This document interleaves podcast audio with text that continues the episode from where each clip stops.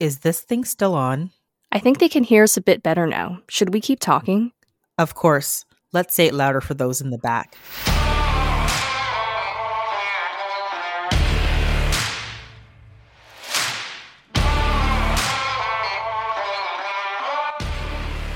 Hi, and welcome to the Green Nurse Podcast, an unfiltered discussion about health and healthcare. My name is Amy Archibald Burley. And my name is Sarah Fung. And we are your podcast hosts. If you're listening on Apple Podcasts, Spotify, YouTube, iHeartRadio, or any other podcast platform, don't forget to hit subscribe so you can get updates on new episodes. If you love our podcast and our advocacy work, please go to w w w dot gritty nurse dot com and click on the Support Us button.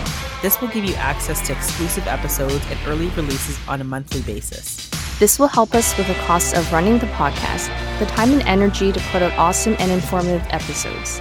And for that, we thank you and we appreciate you.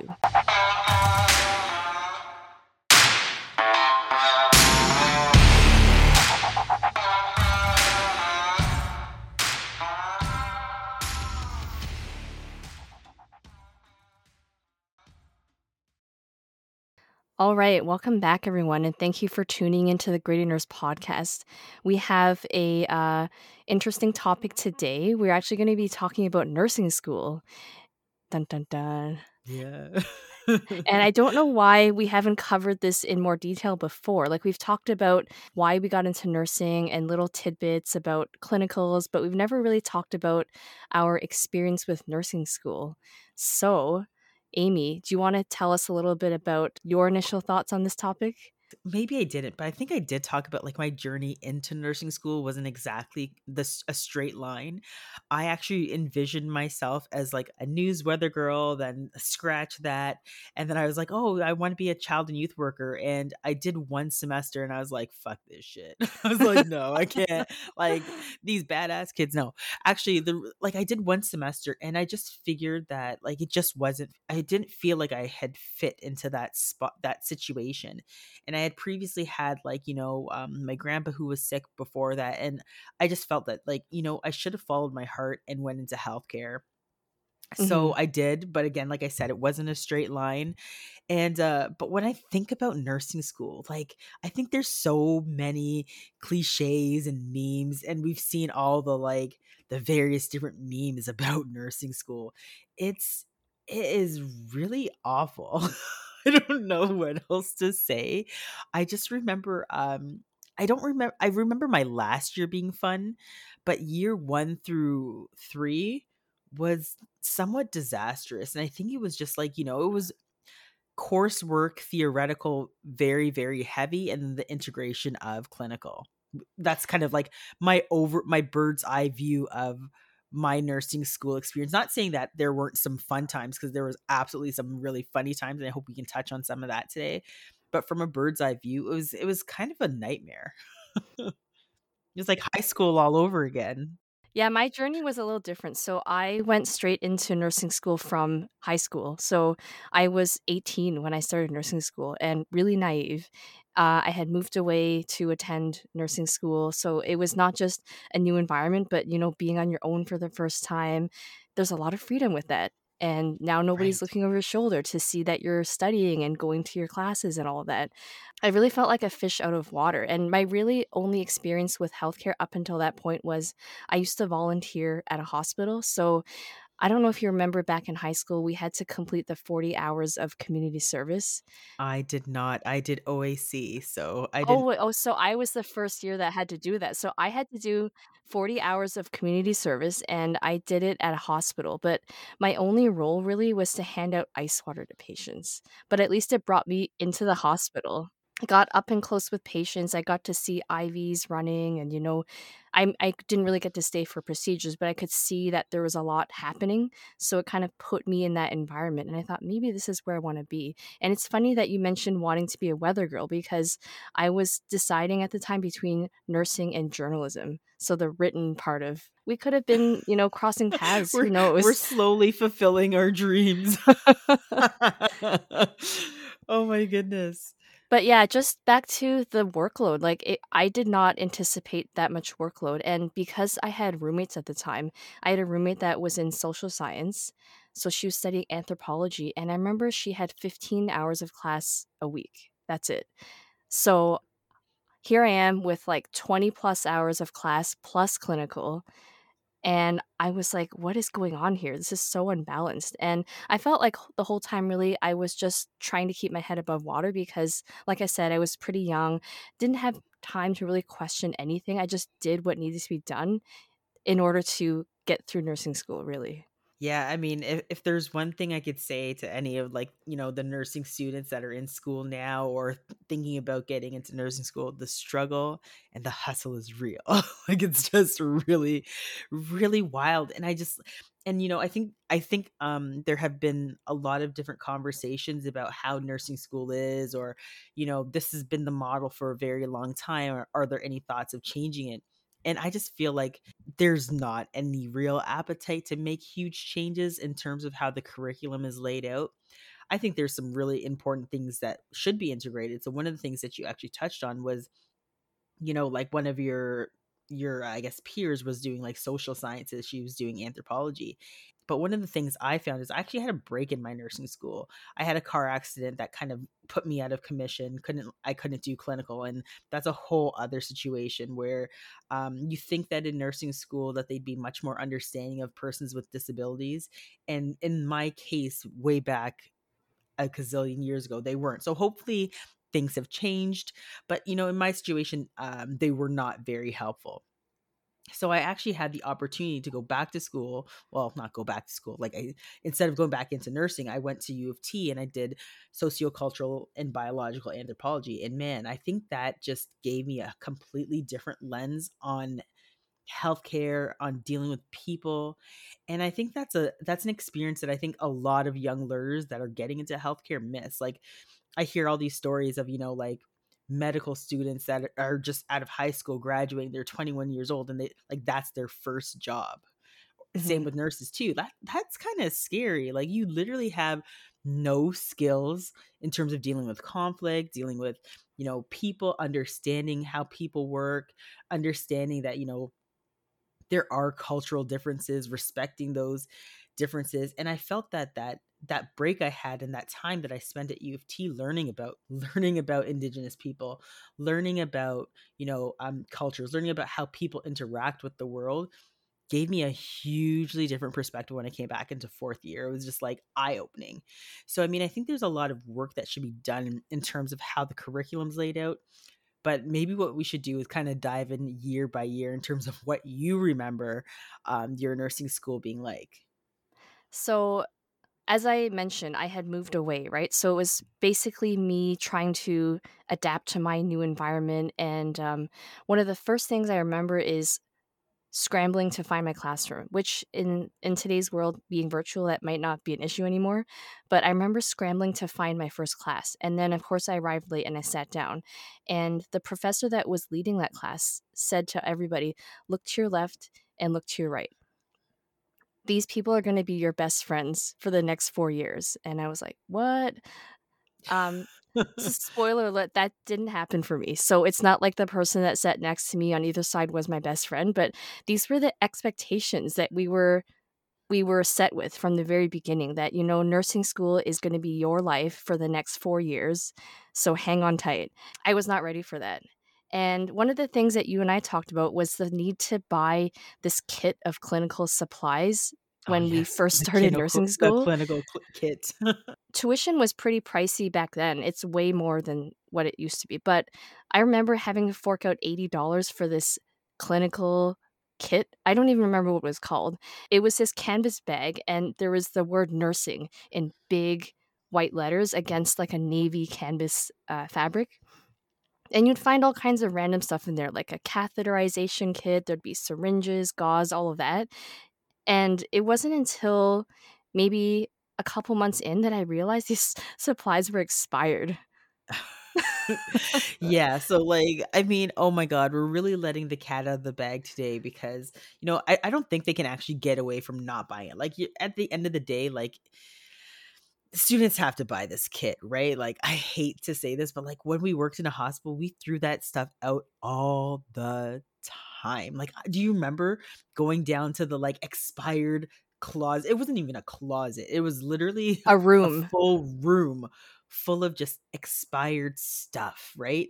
And um, like at the hospital, the, some hospitals had really great strategies for like repurposing some of the stuff, but like there was so much waste. And then just now thinking retrospectively, spending a hundred dollars on or eighty dollars on a kit that, you know, we ended up like throwing all that stuff out. It's it's quite painful, and I'm sorry, students, you're not going to get away from it, but it is it is quite the expense.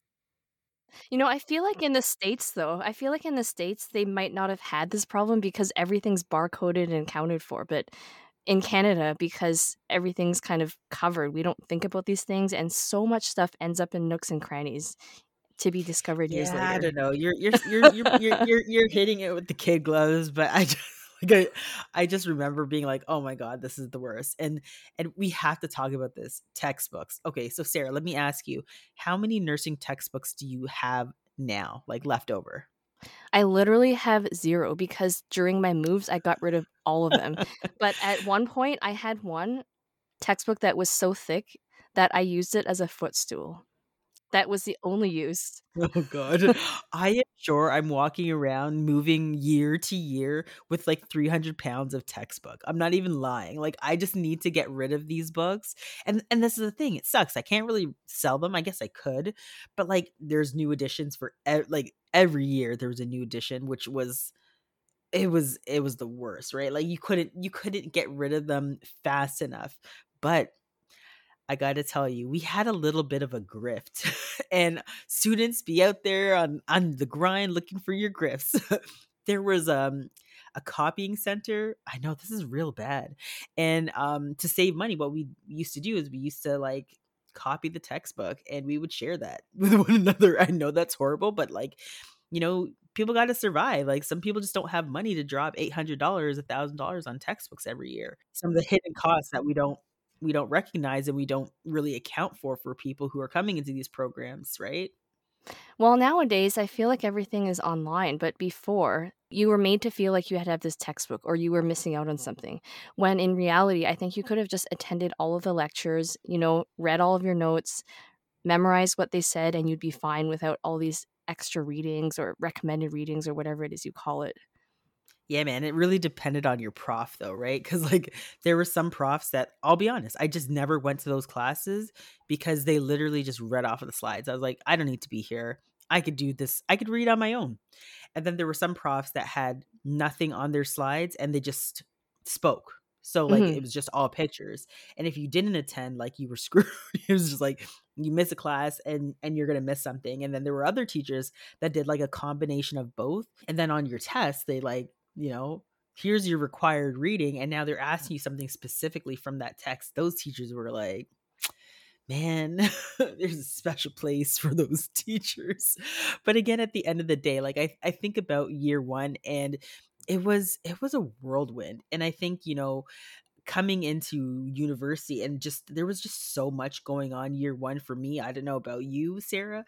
It just felt like it zipped by. And I think that was your, that was like, anatomy, physiology, that was bed making, that was, you know, um, I don't think we didn't do injections at then, but like it was all kind of like the softer skills. And just, I just remember it whipping by way too fast. Did you have a cadaver lab where you were? Nope. Nope. Um, oh, nope. I did. I did. That was crazy. What I was going to say though, is I do remember actually doing practice on injections first year again with oh, okay. my clinical kit and an orange, had to practice giving um, injections. And I remember, I don't know what happened.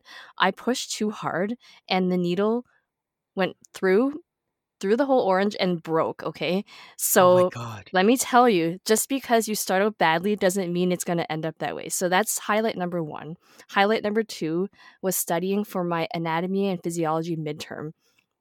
And I remember doing some sort of practice test and breaking down crying because I'm like, why are there so many muscles in the body? Why are there so many origins and insertions? And why are there so many damn nerves? Like the cranial nerves.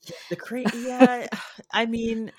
th- that was wild. Like I remember us, like, and there were the Oskies, right? So you kind of had the stations, you had to go station to station, and they, like, you might get the cranial nerve station. Like, I think, I'm trying to remember what I pulled. I definitely did not pull the cranial nerve station, thankfully. But like, I, I just, I don't know, I love the Oskies. I found that was just a better way for me to learn hands-on and kind of more of doing it than saying it. Mm-hmm. But like, just thinking about injections, like I, I, I don't know why I don't recall first year. You're probably absolutely right, but I, I just wanted to share my experience with, you know, when we when we got to the state, the the point where we were doing, you know, like learning about I Vs and stuff. And I remember, of course, they were like, you can't do, based on whatever school you went. I think each school had like different different requirements that they would allow you to do. And I quite remember our organization was like, no, no I V starts. No, like this, no that. And the nurses were like, yo, we're gonna teach you everything. We're just like, we're gonna get in trouble. They're like, nah, nah, it's fine. We're gonna teach you this. And I remember them saying, like, you could you could practice on us, you could practice on our arms. And uh, you know, that that was one of the things that I I found, like, they were brave. Like, these nurses were so brave to be like, yeah, practice on me.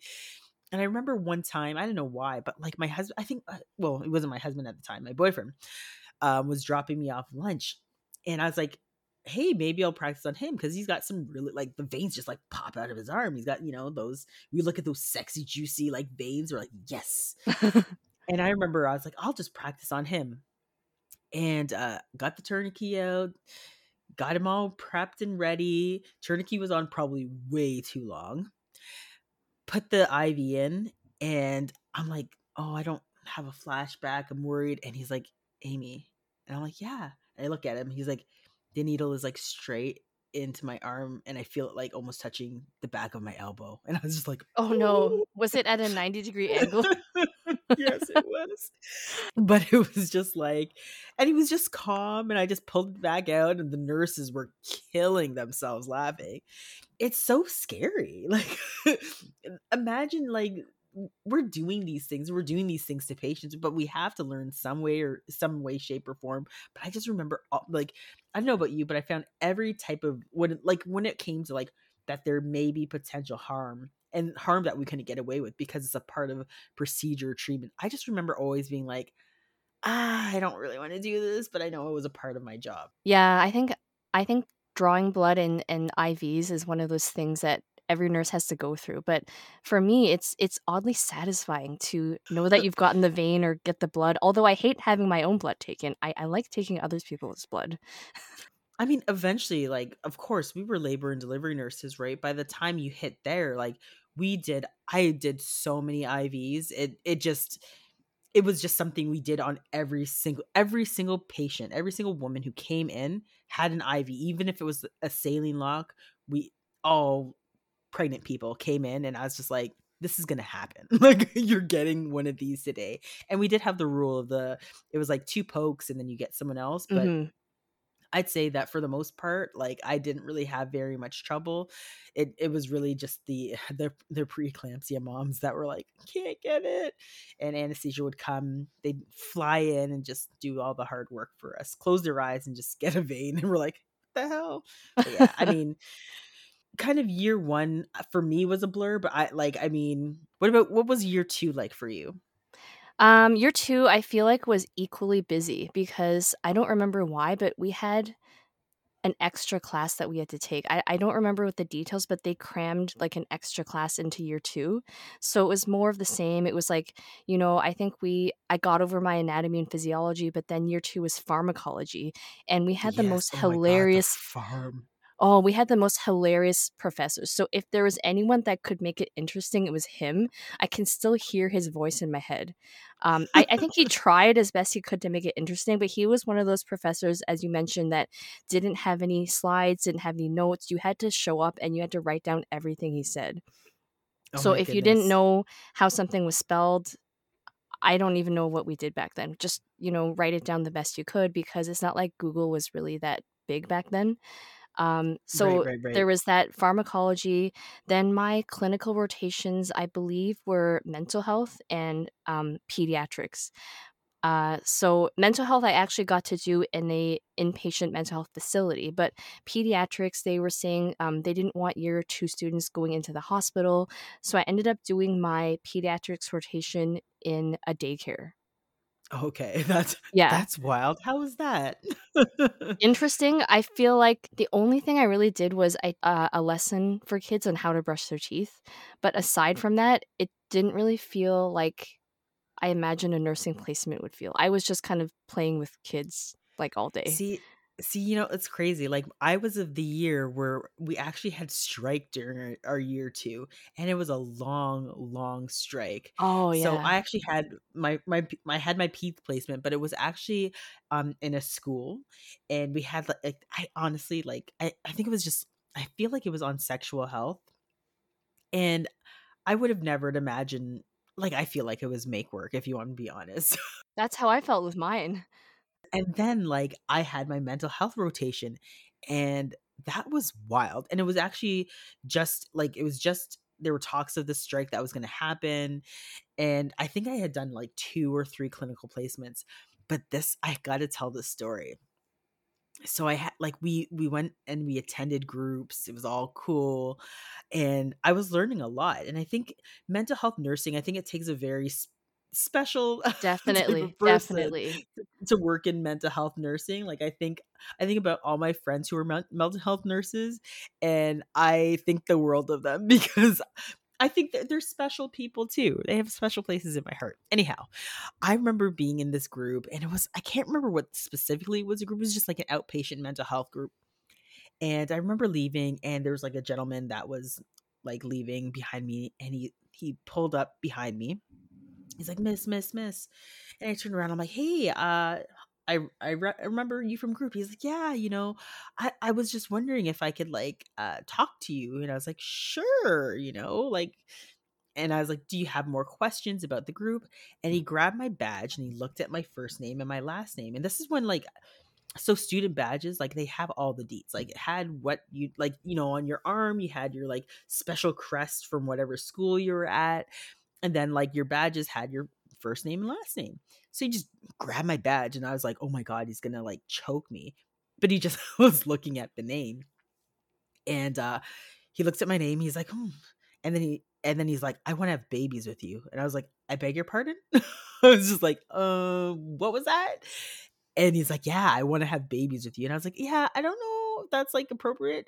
And I actually ended up having like to be escorted out two or three times. And then obviously he was told that that was inappropriate, but it was, I was, I was like, oh my God, what is happening? And then this was just this other side of nursing in terms of, you know, understanding what it is to have a patient with mental health challenges, because I think sometimes you see them and you're like, oh, they sit in group and everything seems fine, and not not understanding the the pathology behind some of these, you know, conditions, and not realizing that, you know, again, I think we see mental health as something we don't see it we don't see it and recognize it in the sense, because it like a broken arm, you don't see it. So you don't really recognize that maybe that person's having challenges other than them coming to an outpatient group. So it was just wild that I had this interaction, and then literally no clinical for seven to eight weeks because our school went on strike. And essentially I think we lost, yeah, we lost almost eleven weeks of school,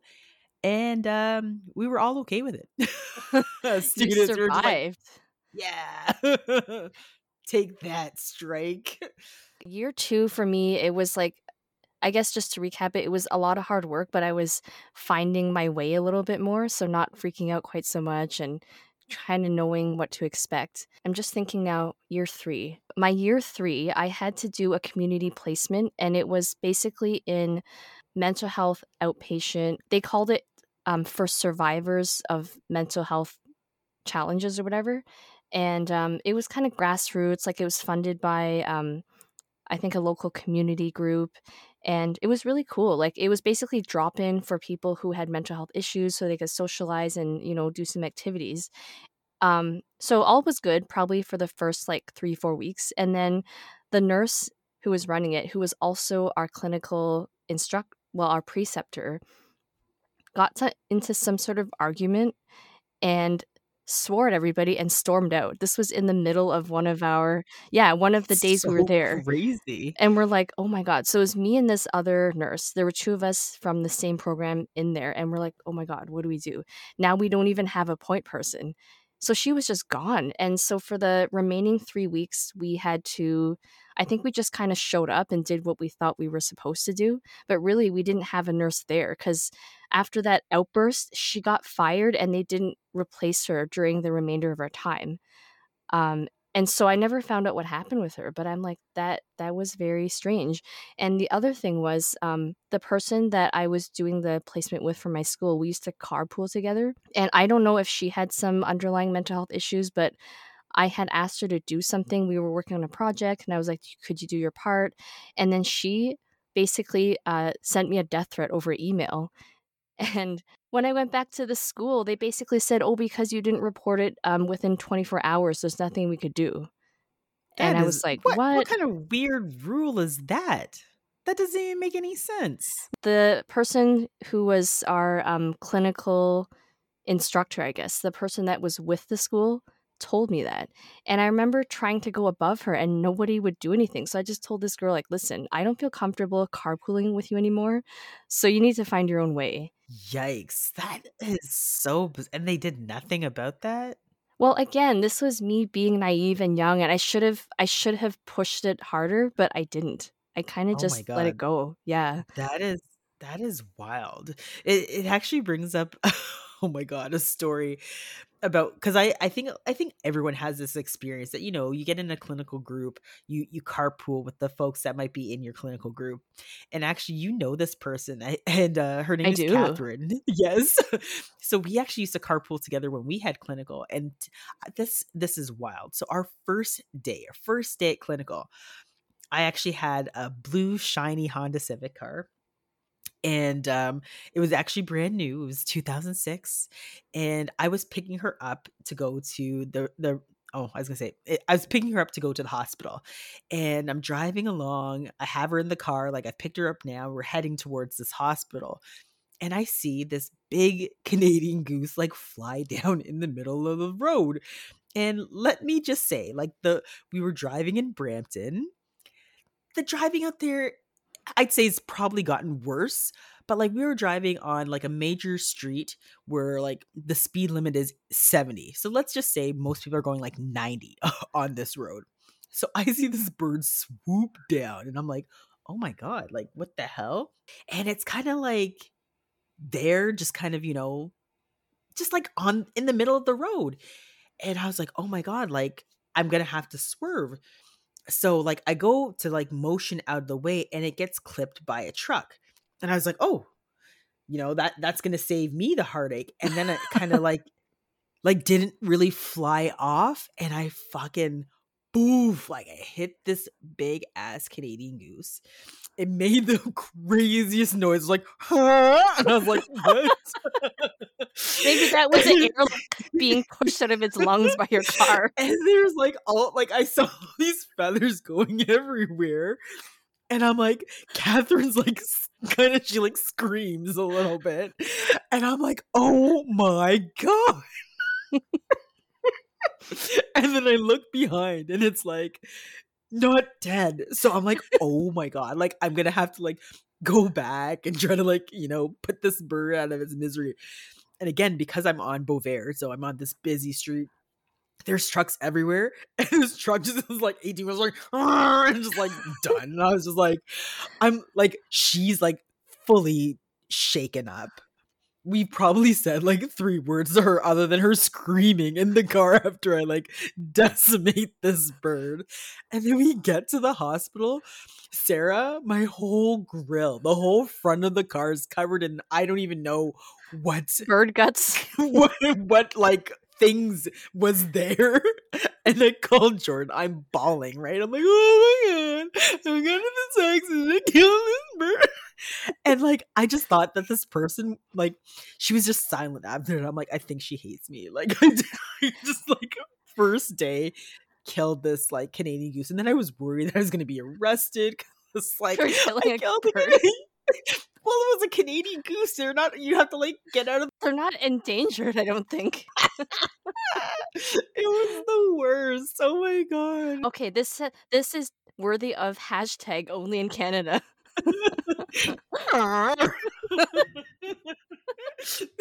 The sound, I'll never forget that sound. It was kind of like a rope.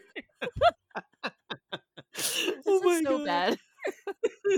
I'm sorry, Goosey.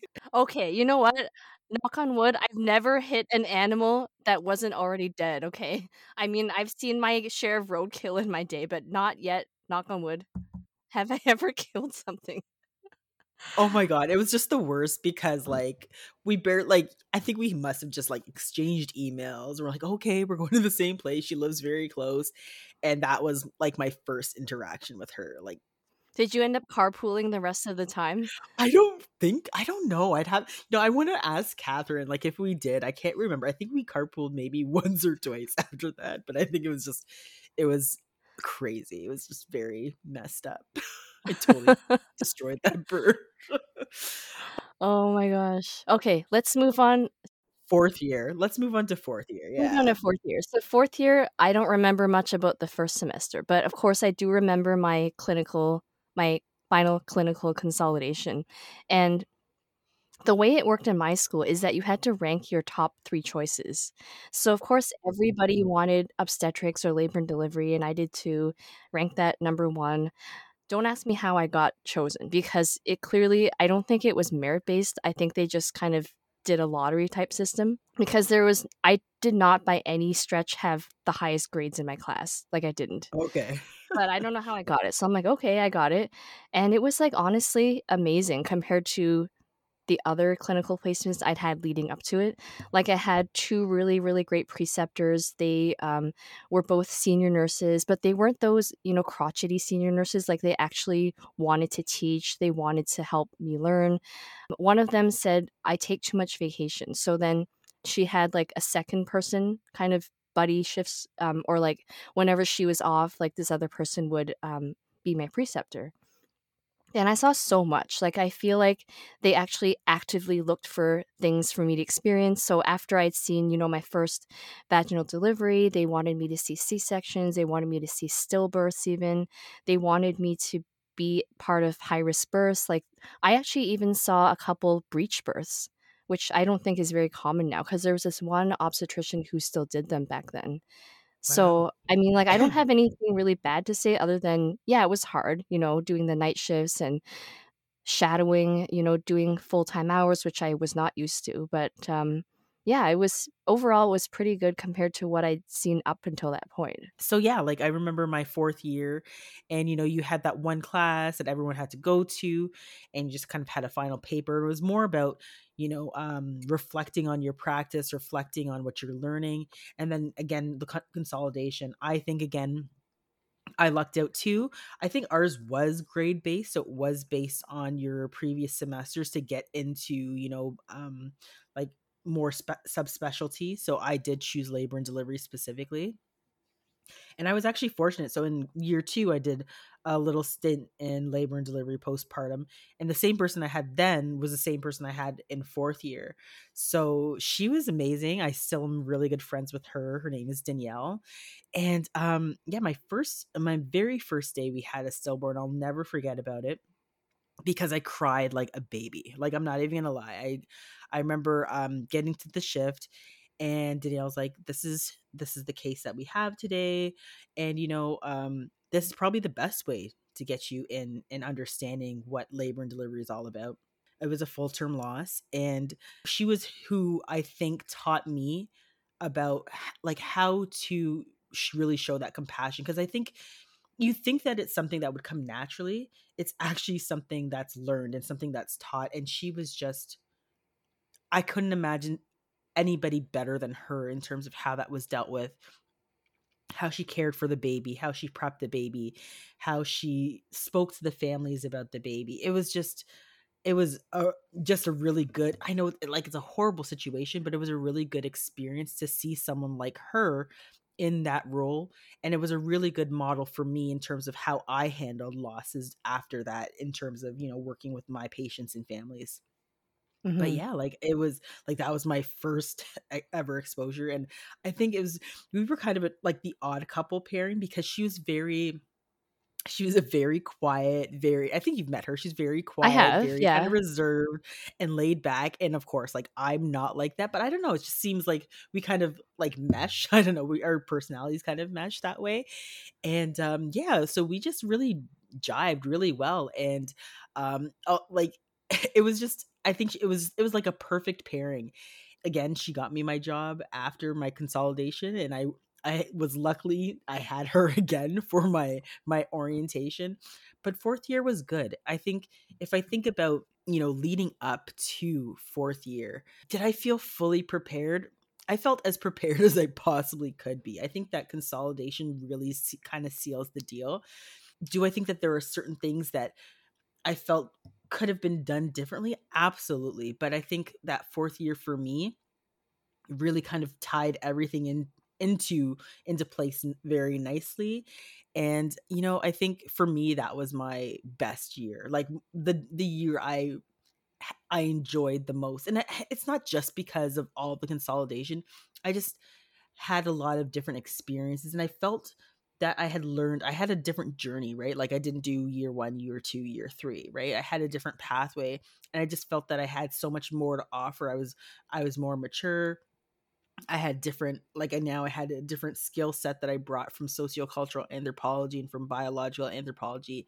And I just felt it, it kind of amped up or leveled up, I guess, my nursing practice. So I just enjoyed it much more than I did in all of my other years. But I mean, mm-hmm. That's that's just it, I think. And I I, just, I remember my graduation, and I remember because uh, I didn't graduate with my graduating class because obviously like they had gone on, and I was like, oh, I don't know anybody here, but they all were super like I don't know. It was just a really good community. They were all just like, yeah, it doesn't matter that you weren't here. Let's celebrate together, and it was amazing. And I remember like us throwing our hats. I'd be like, yeah, we're nurses, and I had no idea what was coming for me. You know, a lot of the topics that we talk about on this podcast are topics that I wish were covered in nursing school. So I've right. said before that I feel like this podcast is supplemental learning to what you get in nursing school because it's very task-oriented. So you learn about, you know, the clinical aspect. You learn about all the things you need to learn about for um, a bedside nursing job, which is great. All of these other things that we're talking about, you know, health equity, racism, mental health, support for nurses. For some reason, it just doesn't get covered. And I don't know if yeah. it's because of lack of time or because the traditional topics just kind of keep going year after year. But it's really important to kind of know, like, take a step back and realize, like, what you're doing and why. And one thing I do want to also say about clinical placements is if you don't get your first choice, that's okay too, because that happened to a lot of my classmates, and they ended up really liking where they did their consolidation. So whether it was med-surg, Um, even occupational health, like they ended up really liking where they worked. And if they didn't, they were still able to eventually get to where they wanted to be. So it's not the be all end all. It's not going to determine your future as a nurse. Like take this experience for what it is and learn as much as you can, I think is what I would say. Yeah, I agree with you. Like, I mean, I, I and it's not even about being picky. And and I, again, I think you'll oh, there's always opportunity and room to grow. And and just like I would have never, Sarah. never seen myself doing what I'm doing now back then. Like it just it just didn't even occur to me that, you know, nurses can be in politics, nurses can be in journalism, nurses could do like I, there's just so many different places and and spaces that you could be in that I think, again, just don't limit yourself. Don't be hard on yourself. Year four will come and go, and then you're going to be like, what the F? I have the clinical skills. Now I need the life skills. I think that's probably what you kind of were meaning in terms of like the various different aspects that we don't get that's kind of supplemental that we give in our, in our talks. But again, I'd say it's a good foundation, but there can be some work done. And at the end of the day, try to enjoy it as, as best as you can. It's, it's really challenging. I, I have to say that. Like it is, there's so much pressure and so much, so it's so rigorous, I guess that's what they would say. And again, you know, I think that that's another thing that we could look at in terms of making sure that, you know, are we doing the right thing again? But at the end of the day, don't be hard on yourself. one day at a time, and you will graduate and you'll be like, yes, I'm done this. And now I have to deal with other shit, but one day at a time. Yeah. And don't be too hard on yourself about things like grades either, because unless you're planning to apply to graduate school, never have I been asked what my grade point average was. Oh, on job application? Yeah, no. Had never been asked where I went to school, just that I had my nursing license, right? So just think of it that way. And I remember at the time, every, but everything seemed like such a big deal. But when I look back, at the end of the day, it was what I learned, the people that I met, um, the fact that I was able to be a nurse. And then you just kind of keep learning and don't be afraid to try new things. Yeah, I, I like that piece. Definitely always keep learning. I think If you if you stop learning, how can you continue to call yourself a nurse? Nurses are STEM. We're we're a STEM, and it's about continual learning, continual education, and the, using evidence-based practice, and that's the way that we inform our care and our care decisions. So, yeah, yeah, it's not going to be that bad. You'll graduate. It'll be great.